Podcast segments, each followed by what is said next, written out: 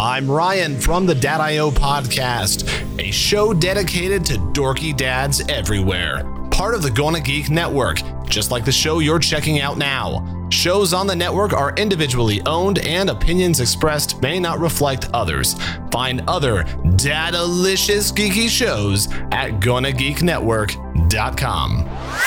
Welcome to episode 203 of Better Podcasting. On this show, we discuss waiting. In this week's Better Podcasting download, we geek out over the latest podcasting gear. And finally, in this week's Better Podback, we run down some great feedback that we had on our Discord server. Lauren, start the show now. And when we get to the download, you'll get this reference. Zoom, zoom. Welcome to Better Podcasting.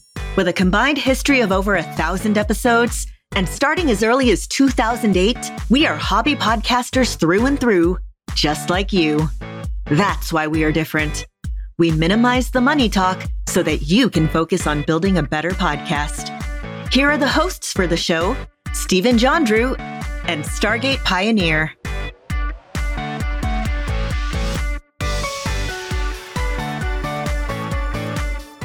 Welcome to a new episode of Better Podcasting. I am Stephen John Drew, and I am pleased to say that SP is here again this week.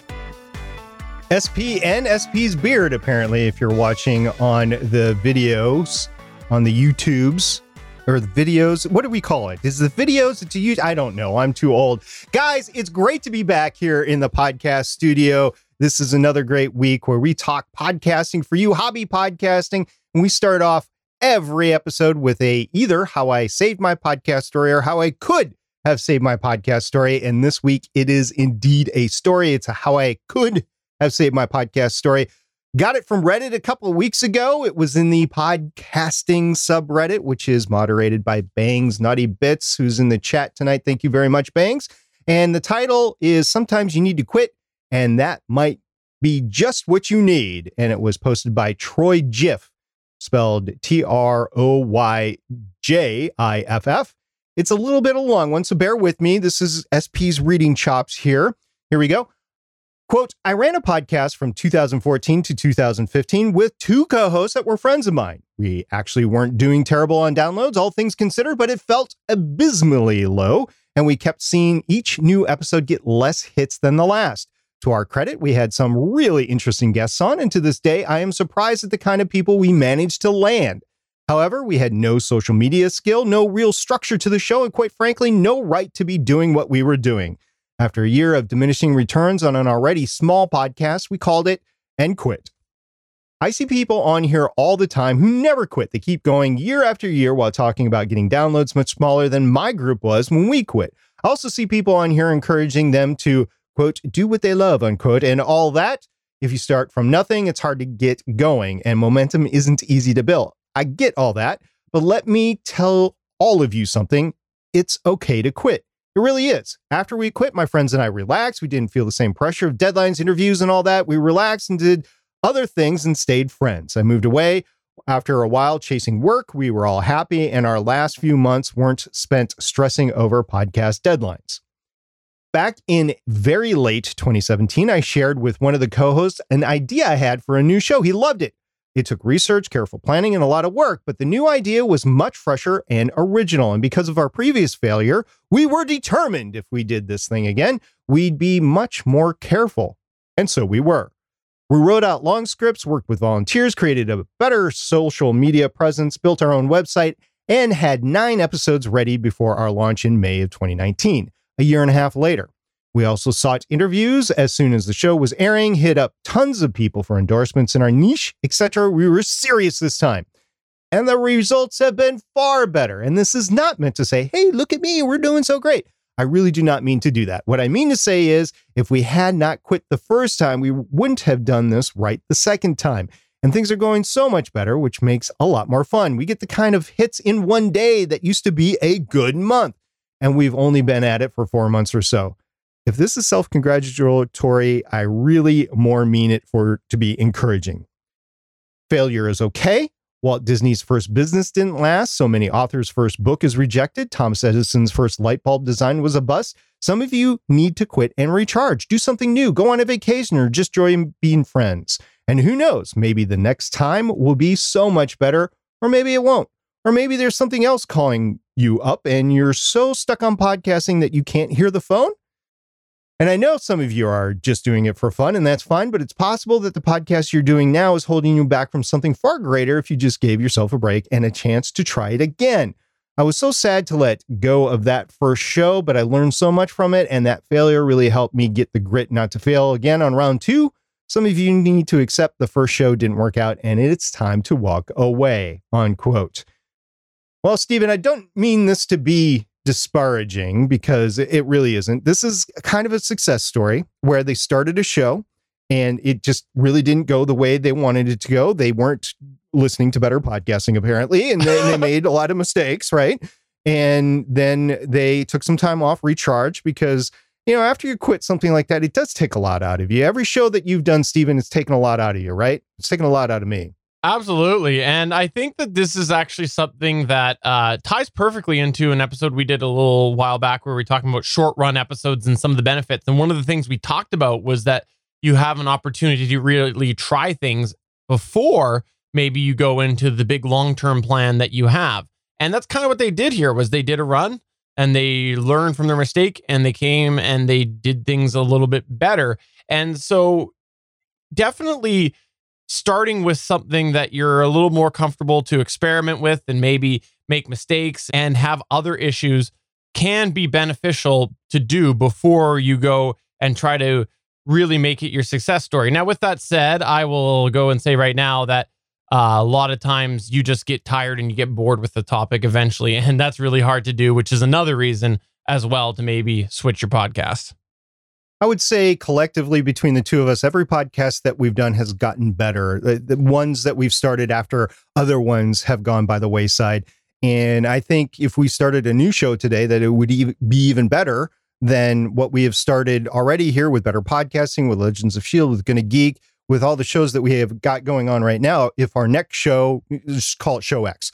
If we started a show, Show X, or I started a show Y and you started a show X or, or you know whatever those next shows would be better than what we got going on right now. And it's just the learning process. And it's also the evolution of the industry as the industry continues to evolve your ability to do things which you couldn't do before or as easily before now get easier as you go ahead. So with that i do agree with this but i also agree that persistence and consistency also builds your ability to make a better podcast. So the same podcast can improve just as much as taking a break, starting a new show, and going from there. I don't really advocate starting a new show unless the topic that you're podcasting on, like you said, you're tired of, or you've run it to ground, or you've thought of an even better topic that excites you even more, or stuff like that. So, yeah, all sorts of good stuff. But I guess this just gets into it's okay if you want to quit or step aside and do, do yourself and your audience a favor and take that break and then come back recharged and have a better go at it and really you know take all the advice that you've heard on better podcasting and make yourself a better show. If you have a how i save my podcast story make sure you send it to us to podcast at betterpodcasting.com you can come over to our discord server at betterpodcasting.com slash discord or tweet us at betterpod but make it fast because maybe SP and I will end this show and come back with even better podcasting.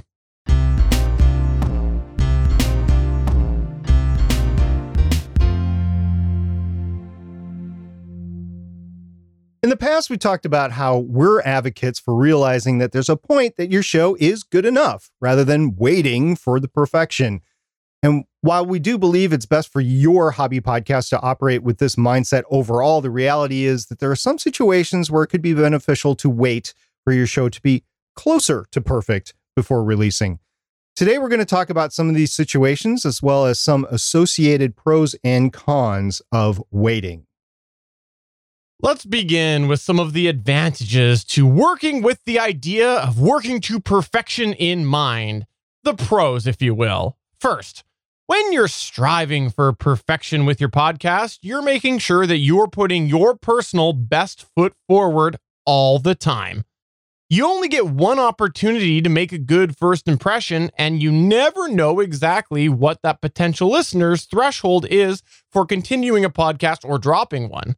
There are some listeners who will check out a show and disconnect right away if it's not meeting those expectations. For example, some listeners are looking for a high level of quality, or some are looking for excellent, superb content quality, and some want to hear you speak authentically from your heart, not sounding scripted.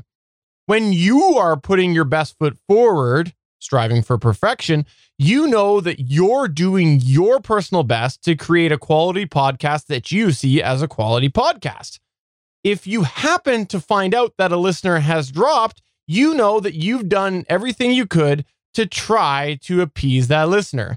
This is an important consideration because if you're not doing your best, you might be wondering, well, would I have retained those listeners if I had tried? And regret can be a very hard thing for you to manage. It's hard to live with regret knowing that you could have done a little bit more to help make your podcast better.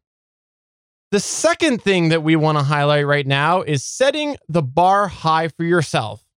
It can be very beneficial to set yourself goals. We've talked about it before, whether it's for your personal development, the podcast development, or the development of the people you podcast with. Setting goals helps you improve yourself and your show. When you strive for perfection, you make the goal of improvement even more challenging. When you don't strive for perfection, the odds are that there is always some low hanging fruit that you can address with some easy efforts that you just don't get to. However, striving for perfection means that you don't leave any low hanging fruit, so your goals are harder to achieve and possibly even identify.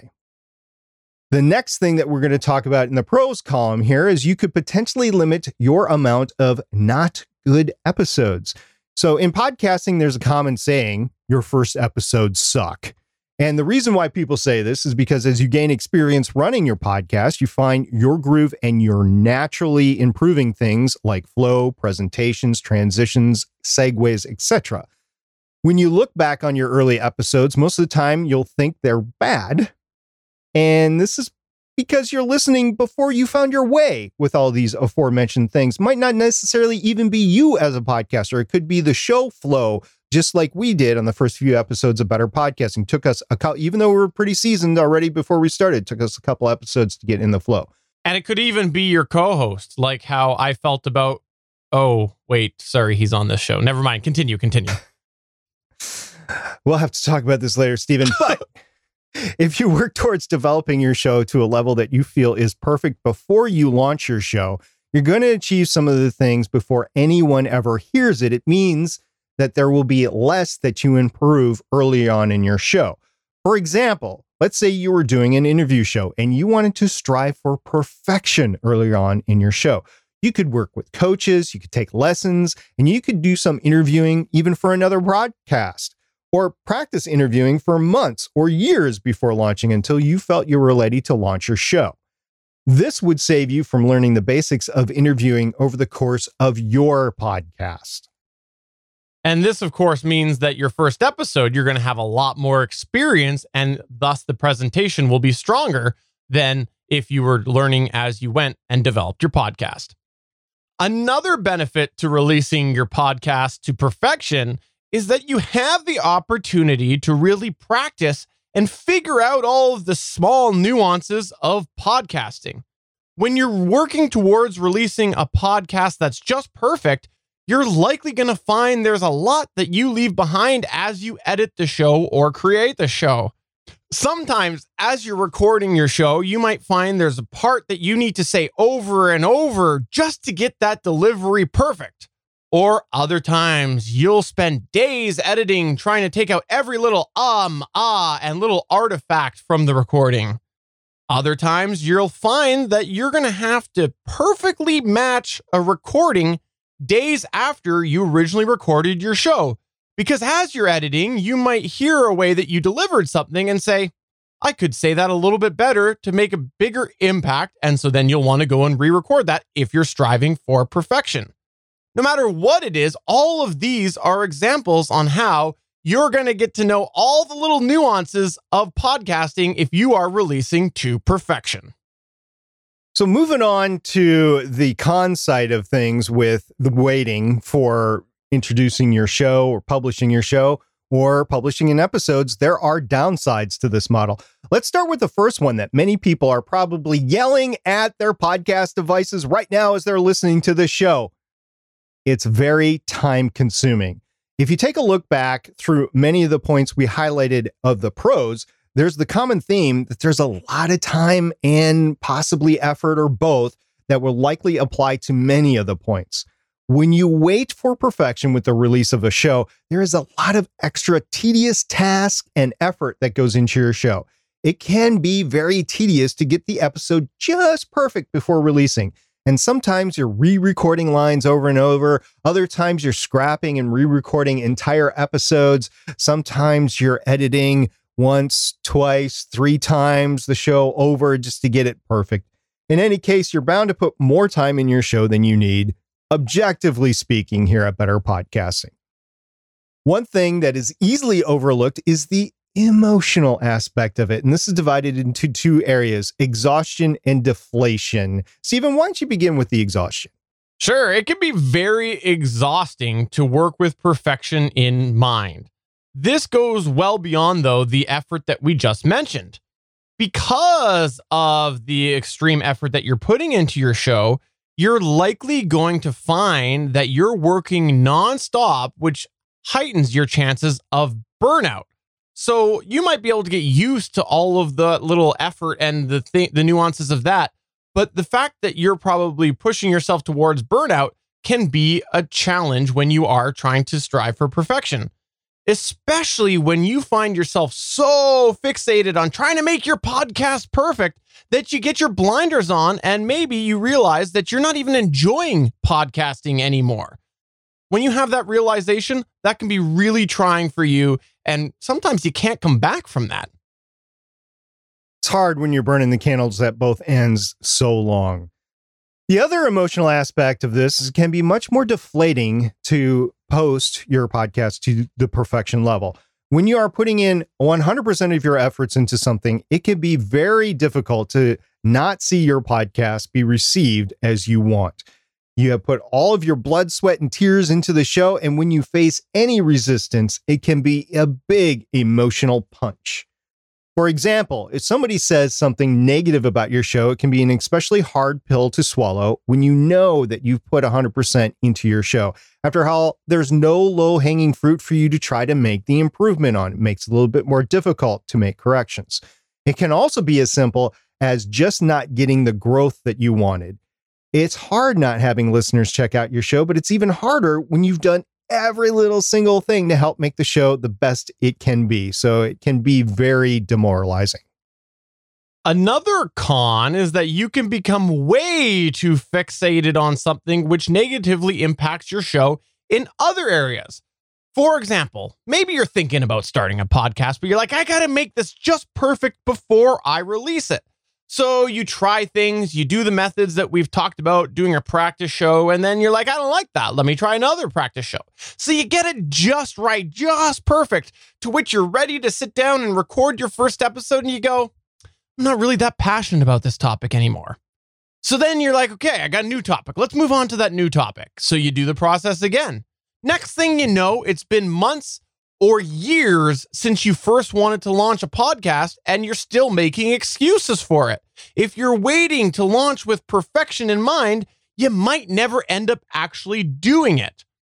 Alternatively, you might find yourself just trying to edit your podcast perfect, where you end up releasing it so rarely that you can't get any traction with your listenership. Maybe your uh, releases are irregular, or maybe there's just such a large gap in between that people aren't sticking around. Again, another example how maybe you're too fixated on perfection that it's negatively impacting your show elsewise. So, in summary, there are situations where you want to strive for perfection. And there are situations where you should realize that it is good enough to release your episode or your show. You have to decide what's best for you and for your show, but we truly think that striving for perfection does more harm than good. We aren't saying that you should put out a bad show, but we are saying that trying to be perfect can sometimes cause you to halt progress with your show. Besides, there's an important question to ask What is perfect? This is the Better Podcasting Download. So today I'm working away as I do in the day because I'm a hobby podcaster and I have a day job. I'm not one of those procasters. I'm not so one of wait a minute.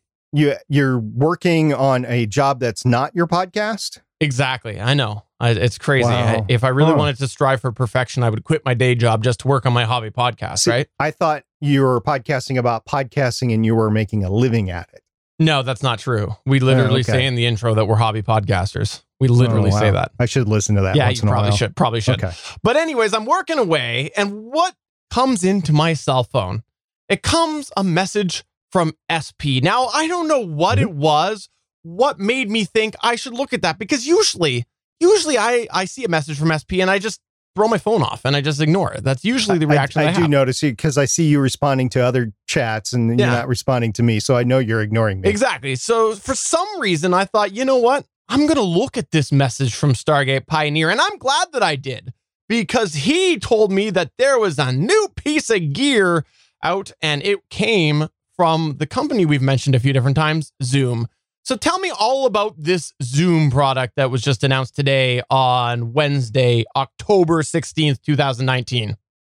Yeah, Zoom announced the LiveTrak L8, which is the newest in their LiveTrak version. Stephen's using a, a L12 in his studio setup. He's done a review of the L20. This is the L8, which is kind of a cross between the Zoom H6 with six total XLR inputs and the Zoom L12, which Stephen has used and reviewed extensively before. And the unfortunate part about it, which we heard from Bangs Naughty Bits, and I'll give credit to Bangs Naughty Bits here because I did not look at the actual preamps. They're more of the variety of the Zoom H6 and not of the variety of the Zoom L12, which means they're a little bit weaker, which means they might not work great in the studio with all microphones. You might need to add a little extra preamp to them. Unlike the Rodecaster Pro, they don't have the Aural Exciter or anything like that. It is just a straight recorder, just like the L12 is, except for it's got the preamps of the H6. So here's what it does have it has six XLR inputs. These are not like the four inputs that are on the Zoom H6, and then you add two with the capsule that you can't throw phantom power to. These are a total of six out or inputs, which are a combo XLR and the quarter inch jack. It does have four separate headphones out, which is great. It is able to record both on the SD card and USB simultaneously. I think it can only record four channels multi track through the USB, but I'll have to look into that. It does come with 16 preloaded sounds. It does only have a six point soundboard. You can use those 13 preloaded sounds, or you can add your own. You can record it directly to the device, or you can record it through an SD card. It does have the possibility of adding a TRRS cable, and that is the link through channel 7 and 8. You can save seven total scenes, and Stephen can talk more about this extensively because he uses different scenes with the Zoom L12. But it's basically the setup of the board. You can set your board up, you can save it as a scene, and then you can go to another show and set up an, another scene. And then you can go back to the first scene when you're doing the first podcast. So you can go back and forth as much as you want with a total of seven scenes. This is the thing that I like. I like this over the Rodecaster Pro. It is portable, just like the Zoom H6. You can power it through four AAA batteries. You can power it through like a, an external power pack uh, connected via USB, or there is an AC adapter. This is what another thing that it has over the Rodecaster Pro is remember those four headphones out? It has three custom monitor mixes, which means you can do three mix minuses without having to jury rig anything up. And as Stephen can tell you, using the Rodecaster Pro, that is difficult to do, right, Stephen? Absolutely. That's one of the things that I have a bit of a complaint about is there's no real way to do mix minuses uh, other than the few ways that they've built in, which is like, you know, if you want to have a phone or just USB or Bluetooth, you can't really go and have an analog mix minus on it uh, like the Zoom does. And that's really helpful if you have multiple different analog devices that you want to bring into the board and then mix minus out, which is what I do with my system having video and everything. Right now, I have independent uh, boxes set up so that I keep resources down and things like that. So I like the fact that they've done that. They've continued that. That's a big thing I've mentioned with the L12 is that multiple mixes, you can have multiple mix minuses. And I like that they kept that on the L8. It is capable of recording 12 tracks. I'm not completely sure what all of the 12 tracks are. Remember, it's got six inputs, the XLR combo jacks. It has channel seven and eight, which is the TRRS jack. I'm not completely sure what the other four channels are. We'll look into that later. And this is what I like over the Rodecaster Pro. The Rodecaster Pro, the last time I checked, MSRP is for $599. This, you're losing some capability that is on board the Rodecaster Pro. You're losing the APHEX processing. You're losing the actual touch screen controls. The it's not huge, but it's a large touch screen control panel, so you're losing that. But you are gaining a heck of a lot. You're gaining portability. You're gaining um, uh, the mix minus capability, and that all MSRPs for three hundred ninety nine dollars, just fifty dollars more than the Zoom H6. And if you do get the Zoom H6, you're not getting the possibility of using the extra two jacks unless you get that capsule for about another hundred dollars. So less than the Zoom H6 plus the EX-H6 capsule, you can get six XLR recordings. Stephen, I think this is the device to compete for the hobbyists with the Rodecaster Pro. I totally agree. I think that this is really interesting to see. I actually didn't expect to see them make a a lesser version than the L12. Last year they made the L20. We talked about it on here. I gave my thoughts about the L20 and the to see them go lower than the L12. I didn't expect that, but this makes a lot of sense, especially because they finally, I think, realized Zoom realized that there were podcasters wanting to use it. I've mentioned it before. We I made a, walkthrough video. I'll say we. Uh, you, it was a group effort. We made a, a walkthrough video on the Gonna Geek Gear YouTube channel, and it took off. I can't believe how many people have it. It's one of the highest view ones on YouTube. Walking through the Zoom L12. Well, one of the things that we see all the time is musicians comment on it, and they rightfully so because they tailored it to with the musician in mind but then us podcasters went, wow, we can use it too.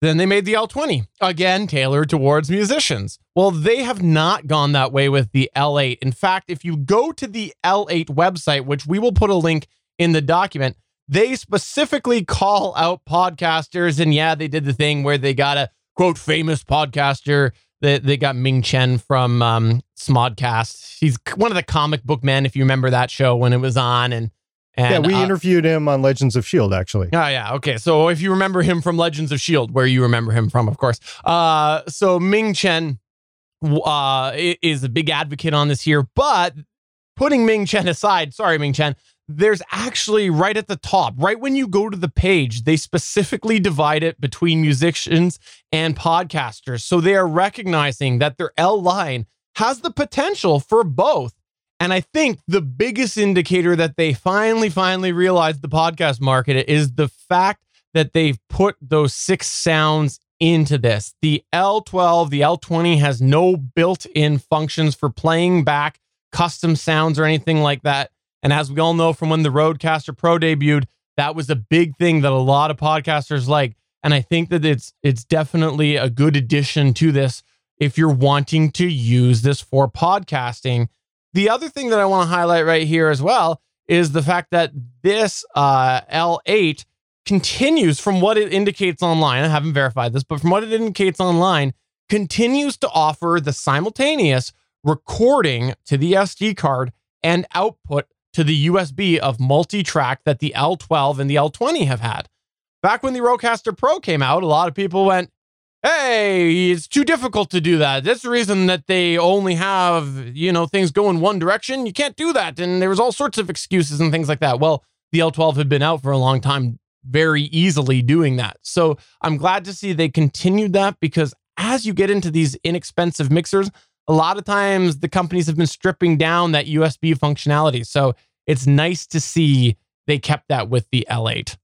So going back to the soundboard, the onboard soundboard, Stephen, how many sound cards does the Rodecaster Pro have? It has two more than the L8. The L8 has six. The Rodecaster Pro has eight.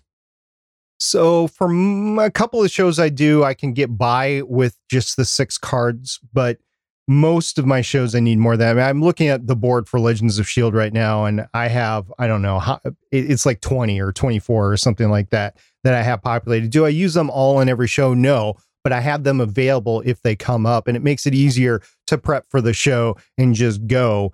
And I like that. So only having six available would be constraining. However, this is a very portable device. I'm betting just by seeing it on the video that it is a lot smaller than the Rodecaster Pro. Plus, you can use it with batteries, which is great. I was at Star Wars Celebration, and the people that I was with brought a Rodecaster Pro with them, and I was excited to actually see it in use. And the problem that they had was they had to go somewhere where they could plug it in. They couldn't just go to any empty room and just start recording because not all conference rooms have power outlets that are actually available for use, believe it or not. So it was an issue that they had to overcome. But with this, you could literally record anywhere. You could go into some storage room that has no outlets whatsoever and record. I mean, it is great. You could be out on the conference floor, like in the middle of Star Wars celebration. You could plop that thing down on the floor. You could sit down and you could record right there. So that is great things that you could do with this that you can't necessarily do with the Rodecaster Pro just because it's bigger and it requires power. So this is just an example of the two. I know there's going to be a camp that is for the Rodecaster Pro. There's going to be a camp that's for the Zoom LiveTrak L8. And there are differences between the two. Neither are perfect, but they both have uses. I looked up the specs while you were talking there after you mentioned that. The Rodecaster Pro, this is all millimeters because this is what the company specified in, Okay. is 350 millimeters long by 275 millimeters wide by 82 millimeters high. The L8 is 268 millimeters wide, so shorter, 282 millimeters deep, so a little deeper, and 74 millimeters high, so a little less high. So it looks like it's it's a little bit smaller in general, smaller footprint than the Rodecaster Pro. Okay. Well, if I was starting again today, this would probably be the device that I get. I mean, I I use a mixer in combination with the H6 right now, and I would keep most of my inputs. So I would need more inputs than the the Zoom L8. But I didn't start out like that. If I was starting out again, I would definitely go with the L8 versus the Rodecaster Pro, just on price alone. Talking 399 versus 599. That's a $200 MSRP difference. I have no idea about the sale prices of each unit because the Rodecaster Pro has been out for a year. They might see the competition, and it, this might actually cause them to lower the price for the Rodecaster Pro, which, if you're interested in it, could be a good thing, right?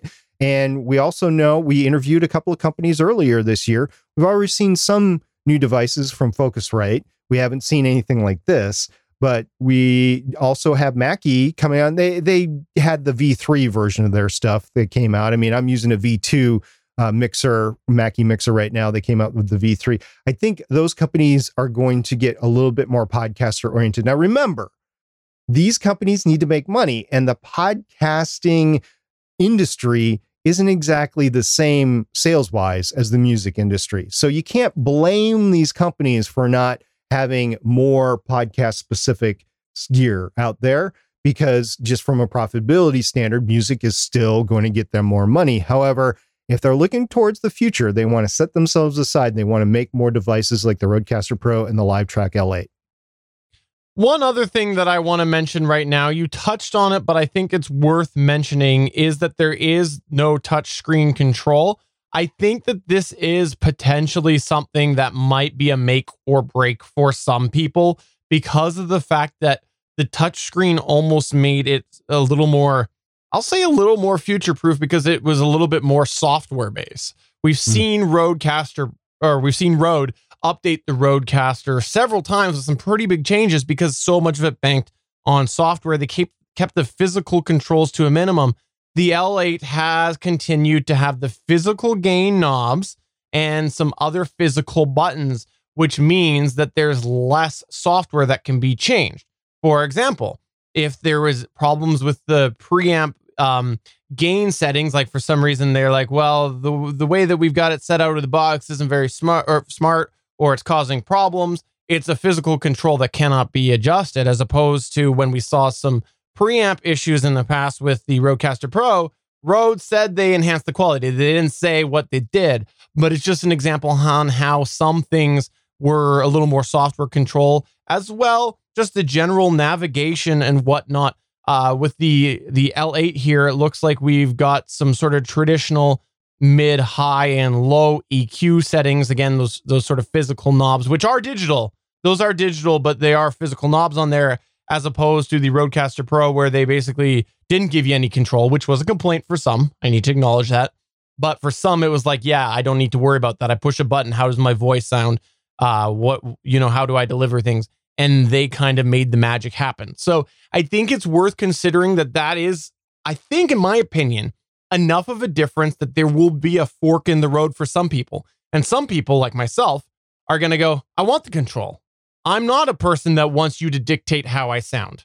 I want the control. The zoom's more up my alley. There's other people who might go, I don't want the control. Make me sound good or make me sound like you think I sound good.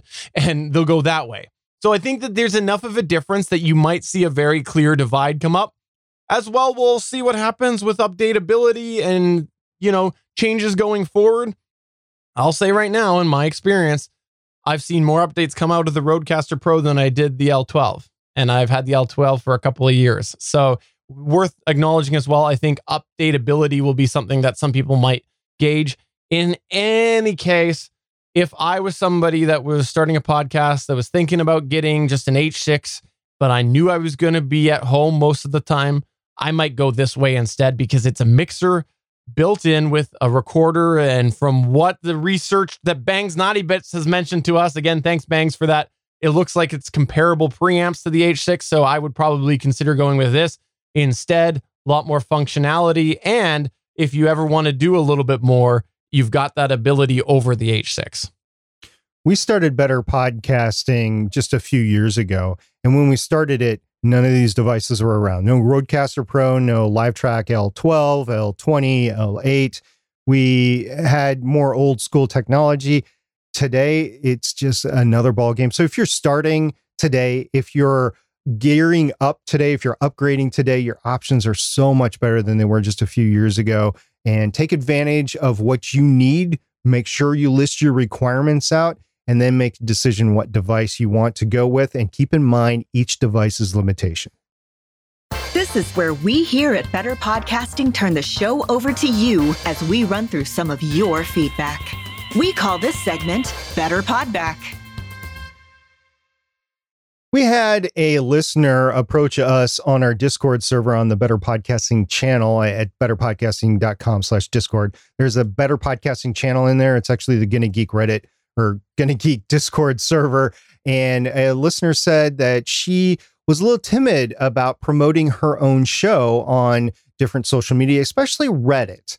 And I reached out back to her because I have been active in Reddit for the last couple of years.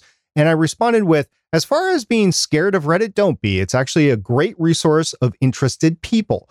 However, perhaps it would be easier for you to consider a self promotion rule of thumb that I learned a long time ago, but was recently reminded of by producer Cody, who is on our network with his video gaming show, but he also hosts the Curiosity Daily Show. It's his full time gig. So, what he reminded me of, it's the 80 20 rule engage without promoting at least 80% of the time and promote no more than 20% of the time. I can kind of bend that with better podcasting because my engagement can reference further info on an episode, but I've been trying to flat out engage more on social media while I'm there. So, Stephen, you've also experienced this as well. Yeah, I was so glad that you mentioned this. And it's something that we probably should have mentioned a few times along the way here on Better Podcasting because really it's not hard for people to start in their mind deeming you as a spammer if you if you promote yourself too much. People don't like that in general. People will start to ignore your posts and then there you go you've gone and you've ruined it. And i think a great example of this was when Twitter was not super cracked down on and there was all sorts of podcasters, some of them pro podcasters, just going and auto posting spam all the time. And it was unbelievable how many people I personally knew that would just go and block those people or unfollow those people because they were they were posting spam or posting links more than they're posting non-links. And so if you make sure that you are balancing that when you do post something that might be beneficial to yourself, maybe you'll actually have some eyes watching. It's kind of useless posting those links if nobody's reading them. Yeah, and this question, by the way, was posted by Amanda from Up to Your Ears podcast. Her and her husband Garrett, they just started the show. I've listened to the first three episodes. It's a very good podcast. So if you are interested in in the fundamentals of music and by that I, I just don't mean like what's a half note what's a quarter note but like what makes music what it is it's phenomenal and you can find that at, at up to your ears it's the podcast name but this engagement rule i think helped her phrase in her own mind what she is capable of doing in reddit and you should phrase what you're capable of doing it on reddit as well reddit can be a negative place. I mean, we've both seen it, Stephen. But as long as you keep to that positive role and don't promote the snot out of yourself, I think you you'd be doing fine. So yes, that was in response to Amanda. We also had a great post, Stephen, from TGM of 4883, and it was very technical. And I'm interested in your response here. So I'm going to read the question. So currently, I'm releasing as mono at minus 14 LUFS. It's been suggested that minus 14 LUFS should be for stereo and minus 19 LUFS for mono internet audio. So, two questions. One, does that sound right? Should I be using minus 19 LUFS? And two, if that is right, should I switch to minus 19 LUFS from minus 14 LUFS between episodes or some other way, or just leave it since I'm at 16 episodes in at this point? I don't think I'm ever going to fully understand LUFS. So, my response to this one is simply unsimple. And the reason I say that is because honestly, you were going to find if you do research contrasting information all over the place. There are different standards that were made that people try to insert into podcasting. And even over the course of us doing this show, we have seen what people have deemed as acceptable podcasting standards evolve and change heavily originally when we first started i forget what it was but it was at a level that sp and i both went no we're not doing that with our show because it's way too quiet and then there was some pushback and some other suggestions and recommendations. So it became a little bit louder and more people started to recommend that. But the thing is there is still no clear standard. And i say this because if you look at recommendations by some of the names out there of the directories, and I won't specifically say them, but if you go and you look at some of the technical specifications of these different directories, there's conflicting information between them as well. So at the end of the day, SP and I usually say somewhere around minus 14, minus 16 areas where we're kind of shooting for in general, but try to keep it consistent and don't be afraid, like my opinion, don't be afraid to make a hard switch if you're not happy with it. I would say if you are finding that it is quite a bit different than that, you might be a little bit out of the norm of everybody else. The best thing that I think that you can do is download some podcasts that you've heard from some different places, play them back to back, and then put yours in there. And if yours sounds quite a bit different than the average of the others, you're off base, in my opinion. So that's sort of my suggestion. But the thing to remember is that there is no clear standard. Eh, there's recommendations, but they are varying from company to company. SP, I know you're more specific on this, but for me personally, that's my take on it. Actually, I was going to get really on specific here, and I was going to take your suggestion and and basically take it to another level. So you said download your podcast and compare it to others. I okay, you can do that. But more importantly, I would want to make sure I would be listenable in the most difficult environment it would be for me to listen to a podcast. So, Stephen, you've commented on before, I've commented on before, the most stringent audio environment for me to listen to a podcast would, one of them anyway, would probably be while I'm on the lawn. So would what I would want to do is I would want to take my podcast, put it on whatever device that I'm listening to podcasts on, just my normal device, not my studio gear, not my studio headphones, just normal headphones, a normal iPod or my phone, my smartphone. I would take it out in the yard and I would go ahead and mow the lawn, uh, blow snow in the winter if you happen to be in the northern climate or southern, really southern climate, and you and you actually have snow where you have to shovel or blow or whatever. So anything that you're operating machinery, if you're on a noisy bus, a noisy subway, something like that, and if you can clearly hear your show in the most stringent of cases, then you're okay because you can always turn the volume down. You cannot turn the volume up. There are some podcasts that I listen to. As a matter of fact, I've approached these podcasters usually I say, are, are you open for some advice? Because if you're not, I'm not, I'm not going to, you know, bother you with it. But if you're open to some advice, I would like to listen to your show. And this would make my enjoyment of your show better is to pump up that just standard volume, get that normalization up so I can listen to your podcast in the most stringent environment. I don't think this is something that all podcasters take into consideration because they can hear it in their nice quiet studios, but they can't, or library, or wherever they're editing their show, right? And they just they don't think about these noisy environments. So that's what i would say. As long as you can hear it out there you're good. The other thing to remember as well is a lot of people will go and they'll run something on their entire episode and see what their average what their overall lufs rating is. Now you got to remember that it's taking a file and it's giving you a number spitting you out a number. That doesn't mean you're consistently at that. So if you have a couple different people on your show you might want to keep this in mind and look for some plugins and things like that where you can run this and do spot checks on your show. An example of this would be if we went and we like I, I put SPNI at the exact same levels, not considering LUFS. If we were at the exact same level within the show, he has a deeper voice than I. If I go and I pull individually his amount of lufs, it's gonna be a perceived louder volume at a perceived louder volume than I will be because he has that big deep voice. So in turn, I kind of have to go and adjust me to be a little bit louder than him to make the perceived loudness average so that the average uh, on the entire file matches up. Otherwise, I'm going to be dragging him down because I got this pre puberty voice here. So definitely keep that in mind. Just because you get a number for your overall show doesn't mean that your perceived loudness is consistent. I'm going to play Me Too here. I'm going to play the Me Too card here. And I know you do this on Gonna Geek, but for Legends of S.H.I.E.L.D., I often edit four tracks, and all four tracks are at different lufs because Lauren speaks at a different volume than Haley, speaks at a different volume than Michelle, and they all speak at a different volume than me. So I have to individually adjust each track as I go in to make sure we're consistent in our sound when the final version is out there. So it could be one person with interviews. It could be two people like we are, Stephen, or it could be eight people playing a, a game, a tabletop game. You have to make sure that each speaker is equal to the other speakers and you have to vote for with your ears. You can't necessarily just go with what you see in the digitals.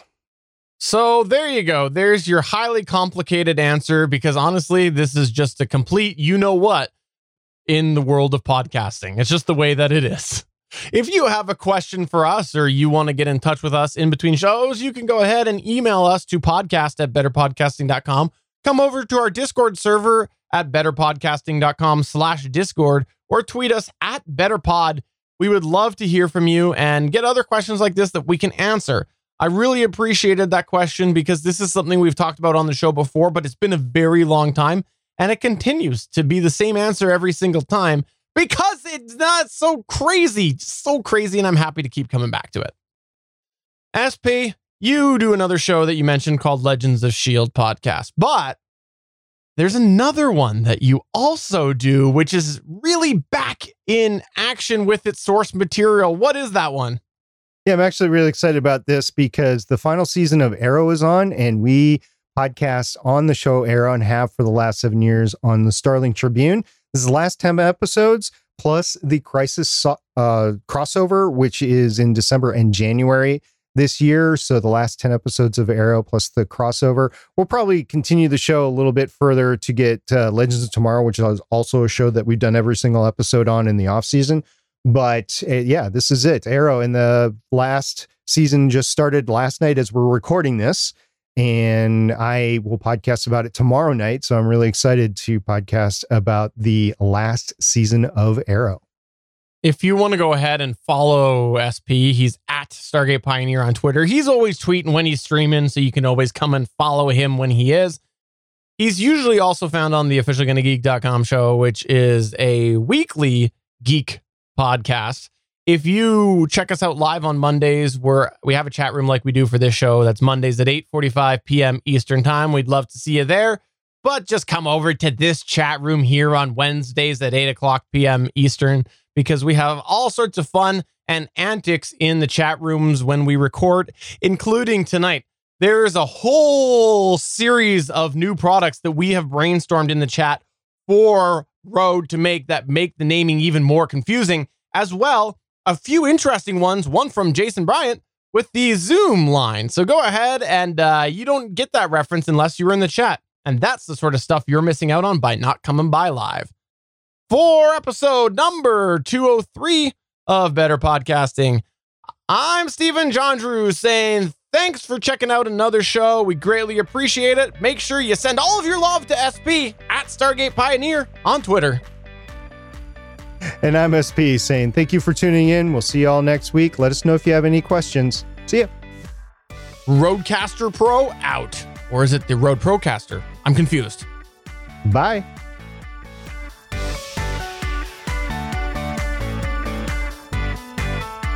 Thanks for checking out another episode of Better Podcasting. You can find the full back catalog of Better Podcasting at betterpodcasting.com. If you're into geeky podcasts, please check out the other podcasts on the Gonna Geek Network at GonnaGeekNetwork.com. This show was produced and edited by Stephen John Drew of Gonna Geek Productions. Voice work was done by L.W. Salinas. Thanks again for listening or watching, and we hope to see you again next week.